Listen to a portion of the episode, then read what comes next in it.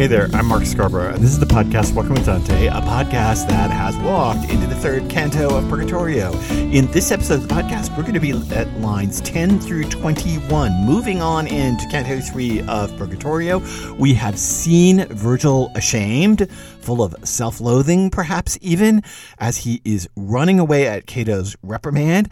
Dante has felt the need to assure us that Virgil is a pure conscience and a noble one too. And now we're going to follow up with more about Virgil's drubbing and more about the pilgrim's reaction in lines 10 through 21 of Canto 3 of Purgatorio. This is my English translation of the medieval Florentine, my admittedly non-poetic translation, an attempt to get them into English in a workaday fashion that leaves many of the problems in the lines without worrying at all. Sorry about the poetry. You can find this passage on my website, markscarbrough.com or walkingwithdante.com. You can print it off. You make notes on your print off. You can leave comments there if you'd like. All that can be done there on the website. Otherwise, we are going on to Purgatorio, Canto 3, lines 10 through 21. When Virgil's feet had left off of that frenzied pace that robs every action of its dignity, my mind, at first held in check, broadened its outlook. As if it were on a fervent search, I gave my full attention to the highest hill of all. It unlakes itself up to the heavens.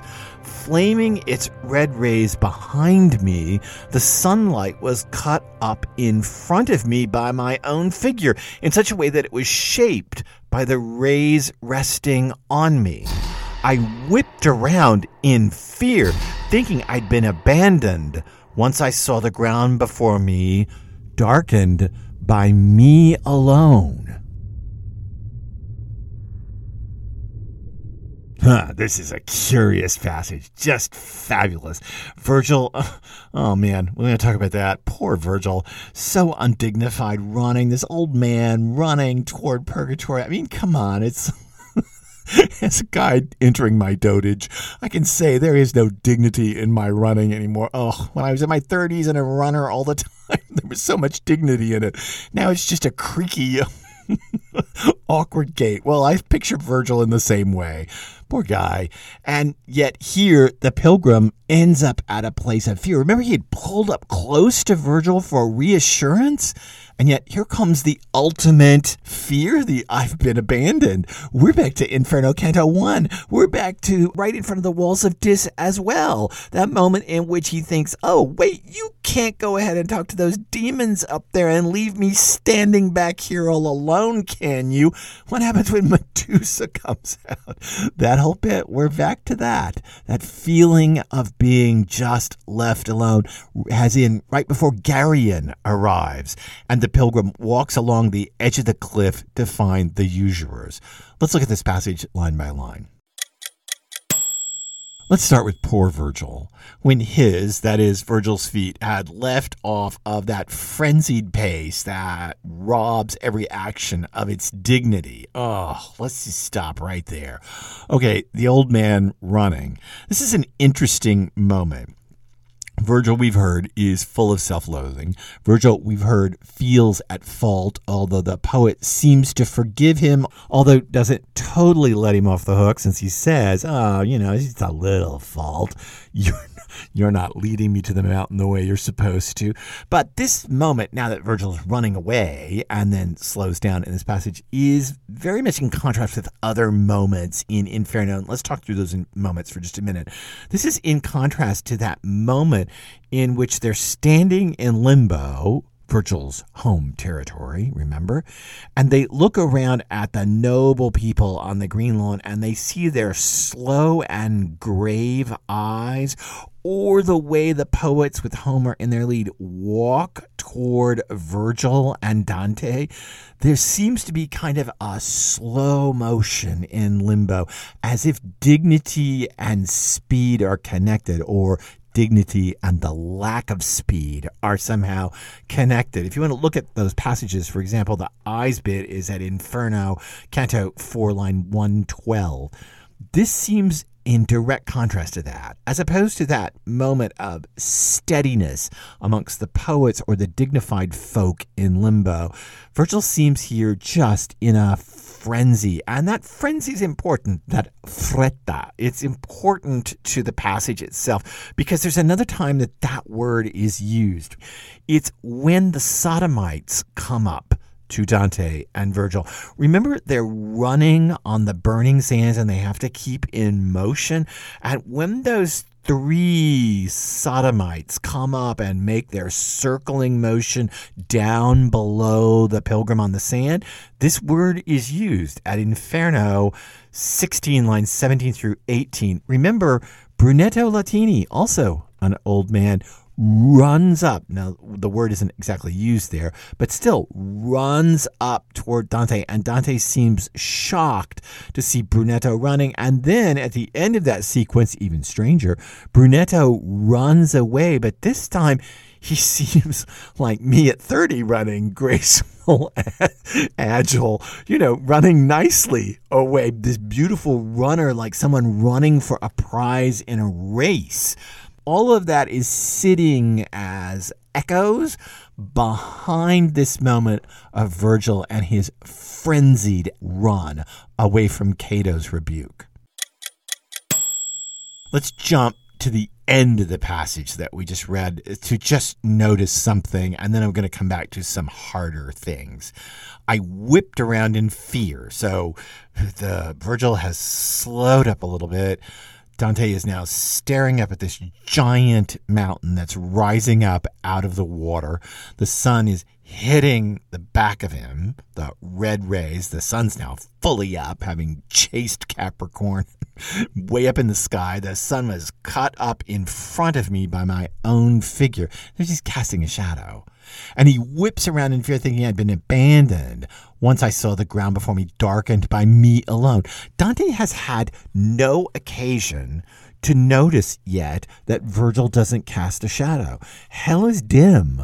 There's not any light down there. I mean, there has to be some light, right? Otherwise, they couldn't walk down the path. It would just be cave dark. So it's not cave dark, but it's still so dim, you couldn't really tell if Virgil cast a shadow. And when Dante falls back down that mountain in Inferno 1, he seems to fall back down into the dark wood, and there Virgil appears. Well, that's a dim landscape, too. There has been no real moment up to this point in which Dante could say, hey, Virgil, you're not casting a shadow. And apparently the sun wasn't far enough up yet amongst those souls that arrived in the angel's boat to see their shadows. Well, or else we were told that they went down to a spot where the dew was still there. Remember, the dew hadn't evaporated off the rushes. So it was probably in shade where those souls listened to Casella sing. This is the first moment in which it's bright sun, and Dante has occasion to say, oh my gosh, I cast a shadow and Virgil doesn't. Oh, we have to talk through the implications of that.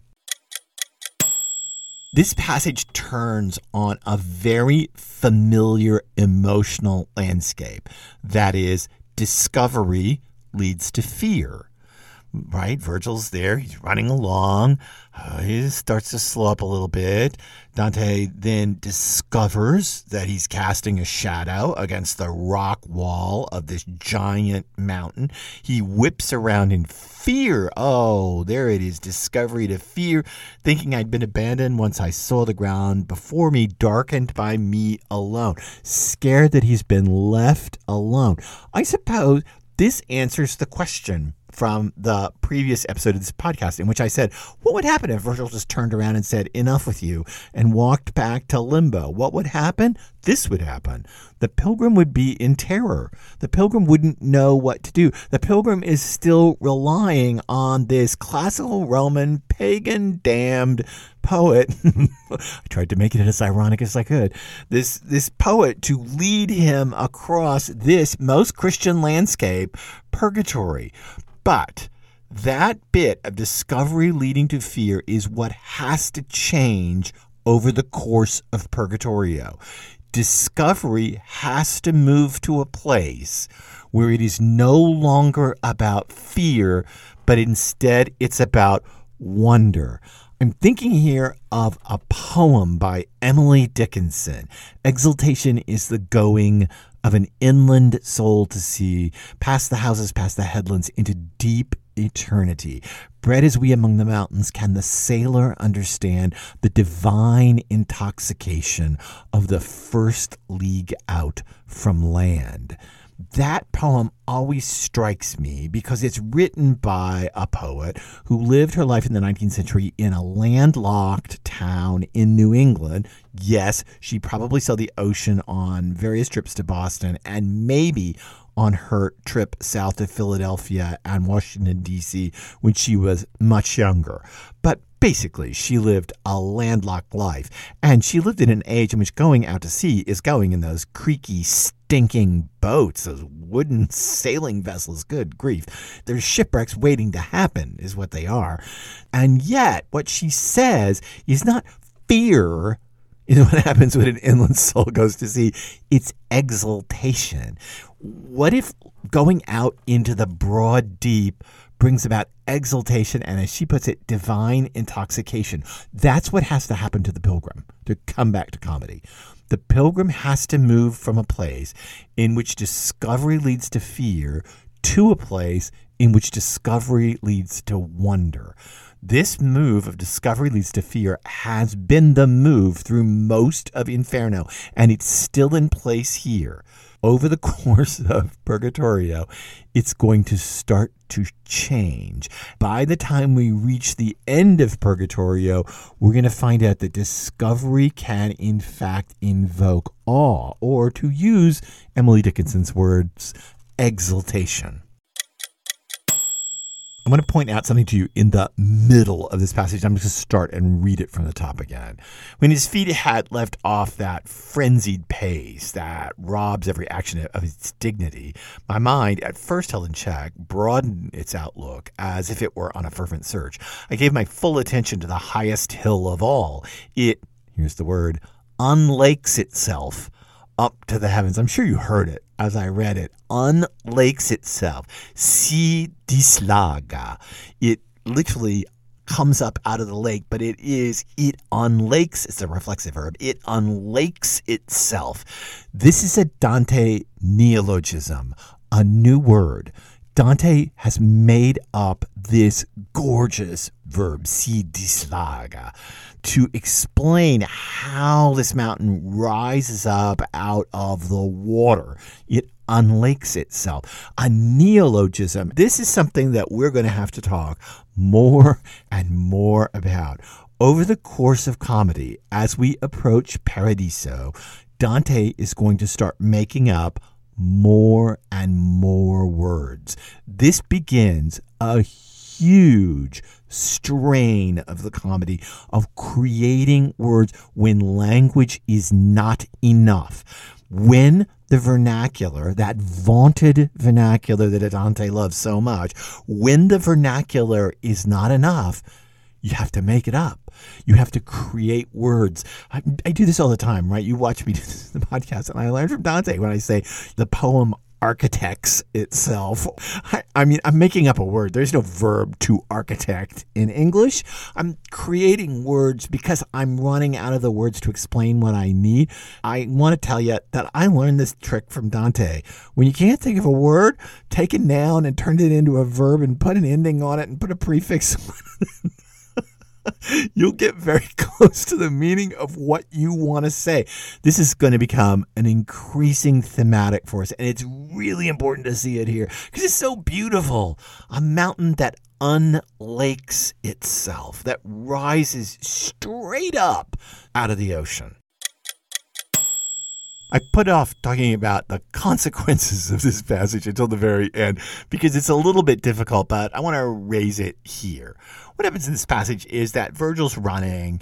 Dante is running with him. Dante at first can't concentrate because he's trying to keep up with Virgil. Dante kind of slows up and then starts to look at the mountain itself, how gigantic it is. Dante then sees his shadow and recognizes, and here's the crux, recognizes that he's still in his own body. He recognizes his corporeality. This is the beginning of a long tradition inside of comedy that the pilgrim is a kind of inverse incarnation. If Christ in Christian theology had to empty himself and move himself into human form in traditional Christian theology, then there is an incarnation in reverse that is happening to comedy. And here's the emptying, to use the fancy Greek word, the kenosis, the emptying that Jesus apparently does as a member of the Godhead to enter human form, emptying out some of those divine attributes. Here, the poet has to empty the poet out of the poet to become the pilgrim in the body that is walking across the known universe. He's also got to undergo a kenosis. He's got to take back all the things he's learned on this walk, void them out, and then restate them as the pilgrim walking embodied in a place where no bodies should ever be.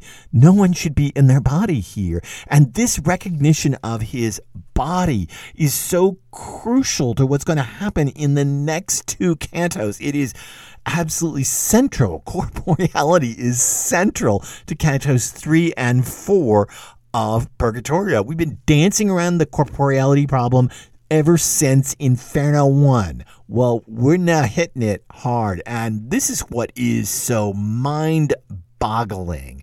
When Dante realizes that he is in his body, that is the moment that he realizes he could have been abandoned. Just think about this a minute. There is a way that your body is actually a force in your isolation, your alienation, your sense of being alone. You're locked inside this thing, whether you believe there's a soul or not. Okay, let's say there is a soul.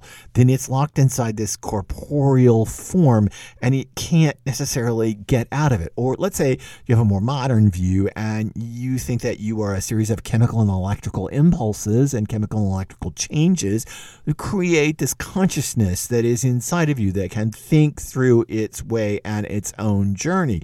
Fair enough, but it does stop at the skin, right?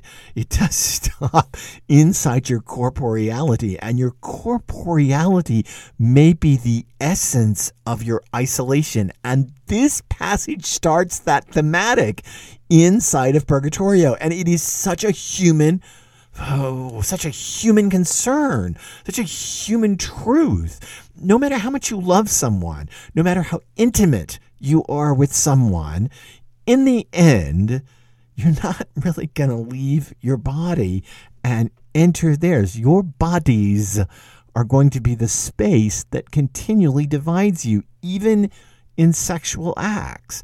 Yes, of course, there may be a kind of insideness of a sexual act. I don't want to get crude, but you know what I mean. Of course, there may be this, but it's still your body inside another body. This theme that your body is what can lead to your isolation is going to become textured over the course of Purgatorio with the notion that when you are disembodied, when you're a soul, you're actually yearning the whole time for your body. We're going to find souls who yearn to have their bodies back, who want them back so bad. Why? Because the soul is lacking its container, its limits. We're back to that love moves the fence. Pastures need fences. If you're going to make a pasture for your livestock, you've got to fence it off. The problem is when you think your border is sacrosanct. That's where the problem is. But it still needs a border, and souls are going to need their bodies. And yet at the same time, bodies cause you to realize you're all alone. It is a fascinating intellectual conundrum that Dante is walking us slowly into. Let's read this whole opening of Canto III of Purgatorio, starting back at line 1 and going all the way to the back of this passage at line 21. This way we can get the sweep of the passage itself. Despite the fact that that crowd's instantaneous flight had scattered them across the plain, turning them toward the mountain where justice probes us, I, by contrast, pulled up close to my trusty companion. How could I have run on without him? Who would have guided my way up the mountain? He seemed as if he were torn up with self-loathing. Oh, pure conscience, and a noble one, too. How the sting of a little failure is so bitter to you. When his feet had left off of that frenzied pace that robs every action of its dignity, my mind, at first held in check, broadened its outlook as if it were on a fervent search. I gave my full attention to the highest hill of them all. It unlakes itself up to the heavens. Flaming its red rays behind me, the sunlight was cut up in front of me by my own figure in such a way that it was shaped by the rays resting on me. I whipped around in fear, thinking I'd been abandoned, once I saw the ground before me darkened by me alone. You know this is going to require an answer out of Virgil. The problem is the answer he gives is an ongoing problem of the drubbing of Virgil in Purgatorio. Oh man, poor Virgil. He's been so noble and such a great guide, but man, he's coming in for some rough days ahead. So, subscribe to this podcast, rate it, like it, do all those things you have to do. Come back, because listen, you got to catch up with Virgil because the depth of his character is now going to start to be revealed to us. And we're going to understand the texture, the unbelievably tapestry texture that is Virgil, perhaps the most complicated figure in comedy. I'm Mark Scarbrough. I'll see you next time.